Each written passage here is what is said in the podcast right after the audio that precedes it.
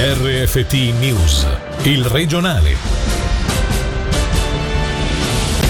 Il nuovo salario minimo può mettere in pericolo alcune aziende, ma la legge non va girata e da dicembre scattano i controlli e quanto emerso dal vertice tra economia, sindacati e DFE. Siamo felici dopo il cantone anche la Confederazione ha capito la bontà del progetto, così il municipale di Lugano Roberto Badaracco sulla decisione del Consiglio degli Stati di finanziare con 5 milioni di franchi il polo sportivo e degli eventi. Le sanzioni dopo la rissa tra Semine e Locarno a inizio ottobre, l'FTC ha aperto un'indagine, mentre i due club di terza lega hanno sospeso i giocatori coinvolti. Buonasera dalla redazione. Per alcune attività il nuovo salario minimo può comportare un pericolo per la sopravvivenza, la legge non va girata e da dicembre, quando entrerà in vigore, saranno necessari controlli e un'azione di monitoraggio. In sostanza è quanto condiviso questa mattina da un faccia a faccia tra associazioni economiche e sindacati. Al tavolo c'era anche Cristian Vitta. Nell'intervista di Angelo Chiello, il direttore del DFE ha sottolineato come vada dato tempo alle parti di adattarsi progressivamente ai nuovi parametri salariali previsti dalla nuova legge. Da un lato è stato riconosciuto come l'eccezione al salario minimo fissato per legge è dato, ma è un'eccezione che deve servire a valorizzare il partenariato sociale e allo stesso tempo a prevedere anche un percorso per quelle aziende che sono al di sotto del salario minimo di adeguamenti progressivi. Dall'altra parte è stata riconosciuta anche comunque l'importanza per certe attività economiche che oggi sono un po' più sotto pressione di poter salvaguardare eh, i posti di lavoro che questo è un obiettivo evidentemente comune a tutte le parti. Da uh, dicembre, quando sarà applicata la legge, potranno poi partire controlli, se ci saranno degli abusi saranno sanzionati e allo stesso tempo sarà possibile avviare un'attività di monitoraggio per vedere come questa legge esplica i suoi effetti. D'altro canto eh, la situazione potrebbe cambiare in base a decisioni del Tribunale federale, ricorsi pendenti, come potrebbe cambiare la situazione? Ah, ci possono essere diversi scenari, bisogna vedere se il Tribunale federale si pronuncerà ancora su un effetto sospensivo, secondariamente proprio invece una decisione nel merito eh, dei ricorsi che potrebbero modificare radicalmente la situazione. Lugano fermati due presunti ladri in centro città. La notizia è stata anticipata da Tio.ch e il fermo è avvenuto nell'ambito di un'inchiesta già in corso. Attualmente i due uomini sono sottoposti agli interrogatori da parte delle forze dell'ordine. Potrebbero essere coinvolti in reati contro il patrimonio. In base alle testimonianze, il fatto sarebbe avvenuto nei pressi del Seven e i sospettati viaggiavano su un'auto con targhe francesi. Agenti in divisa in borghese sono intervenuti su diversi veicoli in un'operazione a tenaglia Italia, puntando anche la pistola contro i due. Il polo sportivo e degli eventi incassa un'altra vittoria. Infatti, dopo il cantone che poco tempo fa ha deciso di finanziare con 18 milioni di franchi il progetto luganese, oggi anche il Consiglio degli Stati ha dato luce verde a un finanziamento da 5 milioni di franchi. Ora il dossier passerà al vaglio del nazionale, ma l'esito finale della battaglia si avrà però solo il 28 novembre, quando i cittadini di Lugano andranno alle urne per esprimersi sul referendum contro il progetto lanciato dall'MPS. Intanto però il PSE ha segnato un punto a proprio favore, come sottolinea il capo di Castero Cultura, Sport ed Eventi, Roberto Badaracco. Siamo strafelici è di pochi giorni fa la notizia del cantone che intende sostenere il progetto con 18 milioni di franchi, un importo veramente cospicuo e ora arriva la conferma della bontà dei nostri progetti dal Parlamento federale. Se noi incominciamo a sommare tutti questi crediti che ci vengono dati anche dal profilo finanziario, possiamo essere contenti. Alcuni che avevano da dubitare sul costo, ci sono degli importanti sostegni di cui bisogna tenere conto. La battaglia sarà dura, terminerà con il voto che si spera era favorevole al progetto sportivo degli eventi. Credo che non esista un progetto sostenuto così tanto da tutte le autorità sia federali che cantonali, oltre al comune. La popolazione di Lugano debba capire che se il contesto è così è importante in questo momento dare un segnale assolutamente positivo. Il colpo che il Foba Club Lugano di trovare Gio Mansueto sia stato un grandissimo colpo. Noi non ci rendiamo ancora conto delle ricadute che potrebbe avere su vari settori. Avere una persona che crede nella nostra realtà, che comincia comincia ad investire, se poi vede dell'altro, anche un investitore come lui sarà molto più disposto a darci una mano anche forse su altri fronti.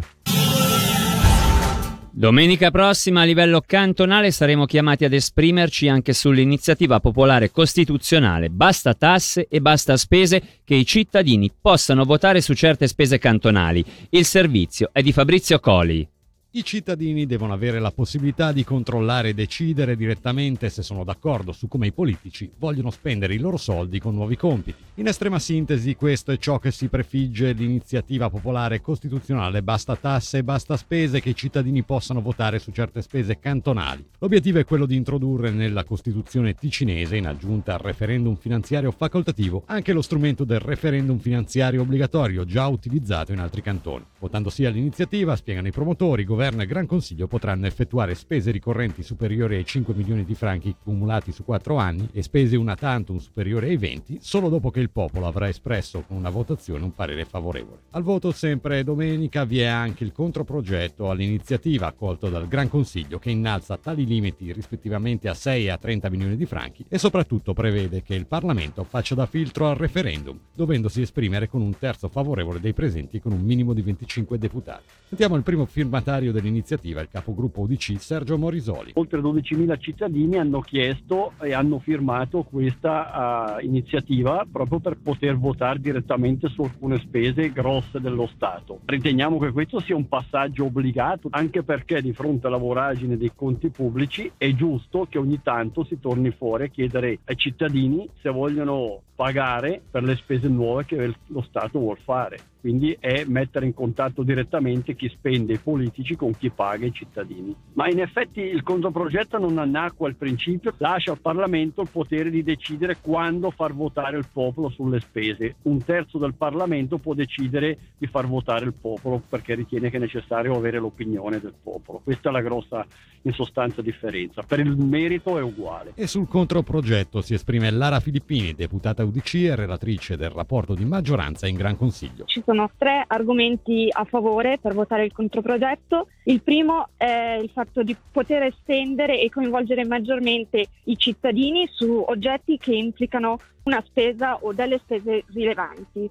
La seconda è stimolare governo e Parlamento nello spendere i soldi pubblici in maniera oculata e il terzo è non svilire il ruolo del Parlamento, dando quindi fiducia a chi è stato eletto, sapendo che chiameranno la popolazione al voto solo su temi realmente problematici. Se iniziativa e controprogetto sono sì differenziati ma condividono un principio comune, vi è però anche una terza posizione, quella contraria a entrambi. La illustra Michela Ris, deputata PLR, relatrice del rapporto di minoranza. Il nostro paese è già basato su un sistema dove i cittadini, se vogliono, possono raccogliere delle firme e quindi fare scattare quello che è il referendum referendum finanziario facoltativo e in questo caso i cittadini verrebbero chiamati a votare più volte durante l'anno e anche su temi che in realtà non sono controversi e, e quindi andrebbe a discapito di grossi progetti importanti e magari delle regioni periferiche dove appunto vivono meno cittadini ma bisogna comunque intervenire ogni tanto con dei grossi progetti, con dei grossi importi che magari non interessano a tutto il cantone. Comunque si andrebbe secondo me un po' a delegittimare politicizzare quello che è l'attività del Parlamento. Questo continuo andare a votare e fare scattare il referendum rischierebbe di rallentare ancora di più i lavori della politica. 152 auto sul lago di Locarno, da questo venerdì a domenica si terrà la ventisettesima edizione di Auto In 13 autoconcessionarie della regione in rappresentanza di 25 marche presenteranno le novità del mercato delle quattro ruote, un settore in continua evoluzione alle prese con problemi legati alle materie prime, come ci ha spiegato il presidente dell'Unione Professionale Svizzera dell'Auto, sezione locarnese, Renato Canziani. Eravamo preoccupati perché con questa pandemia abbiamo dovuto fare tutto in modo nascosto, ma adesso possiamo ritornare tra la gente, siamo veramente tutti contenti. C'è stata l'adesione totale di tutte le concessionarie del Locarnese, questo è notevole in un momento così delicato. Siamo confrontati al problema dei microprocessori, c'è carenza, di conseguenza si allungano un po' i tempi. D'altra parte c'è anche entusiasmo da parte della gente perché come come post pandemia abbiamo avuto molte richieste, la gente vuole cambiare l'automobile e è anche disposta ad aspettare, purtroppo è un po' difficile avere la macchina subito a meno che non si scelga qualcosa che è già nei showroom. Siamo di fronte a un cambiamento epocale, quei ragazzi che hanno voglia di misurarsi con il futuro nell'automobile trovano un mondo tutto nuovo, elettronico, elettrico, ibrido, l'automobile che noi conoscevamo va scomparendo per andare verso un'automobile tecnologica sempre connessa, molto più sicura, una guida autonoma. La Federazione Ticinese di Calcio ha aperto un'indagine sulla rissa in campo tra Semine e Locarno. L'esito con le relative sanzioni verrà reso noto a inizio ottobre. Nel frattempo le due società di terza lega hanno preso provvedimenti interni sospendendo i giocatori coinvolti. Sentiamo Mauro Cavalli, presidente del Football Club Locarno.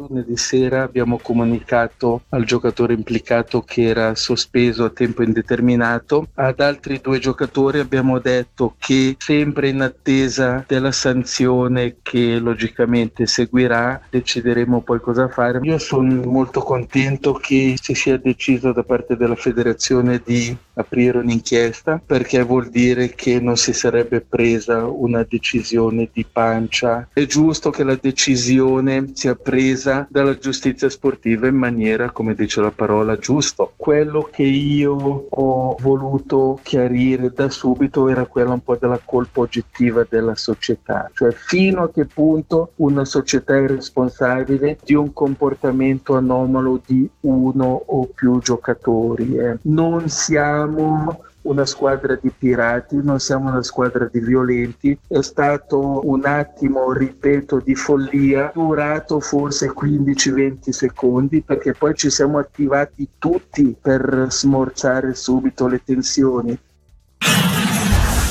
È arrivata l'ora di Mattia Crocitorti. Alle 20.30 Cornaredo va in scena il posticipo della settima giornata di Super League Lugano Grasshopper. Contro le Cavallette ci sarà il debutto sulla panchina bianconera del 39enne ticinese in qualità di allenatore a cui mancherà sicuramente Bauman e molto probabilmente Bottani che ha appena ripreso gli allenamenti.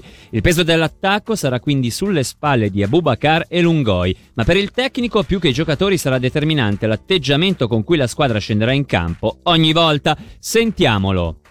Il Lugano di Crocitorti per prima cosa è un Lugano che giocherà con un tipo di carattere tosto, deve essere una squadra aggressiva, una squadra che non ha voglia di perdere, una squadra coraggiosa, deve veramente vedersi l'identità. Se questa squadra entra con l'attitudine giusta è una squadra che può mettere in difficoltà qualsiasi squadra, dalla prima all'ultima, l'ha dimostrato fino adesso. Se la squadra non entra in campo con l'attitudine che noi conosciamo bene, poi andrà in difficoltà. Ci sono dei principi che sono miei e che mi piacerebbe vedere nelle prossime partite, però prima ci sono le certezze, poi piano piano iniziamo a costruire costruire qualcosa per me di importante eh, perché quello che alla fine vogliamo ecco, è che soprattutto qui in casa possiamo anche far vedere un calcio divertente ai nostri tifosi, un calcio propositivo. Chi deve venire a Cornaredo deve essere anche contento di venire e contento ancora di più di tifare la squadra perché vede una squadra stracoraggiosa. I Grasshopper uh, è una squadra che ha un allenatore molto elastico. Contini è un allenatore che è capace di cambiare il modulo di gioco, a differenza delle partite. Contro di noi tante volte si è adattato, tante volte invece quando giocava in casa ha voluto imporre il proprio gioco. Dobbiamo veramente concentrarsi su noi stessi.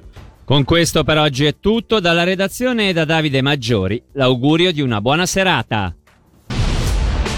Il regionale di RFT, il podcast su www.radioticino.com.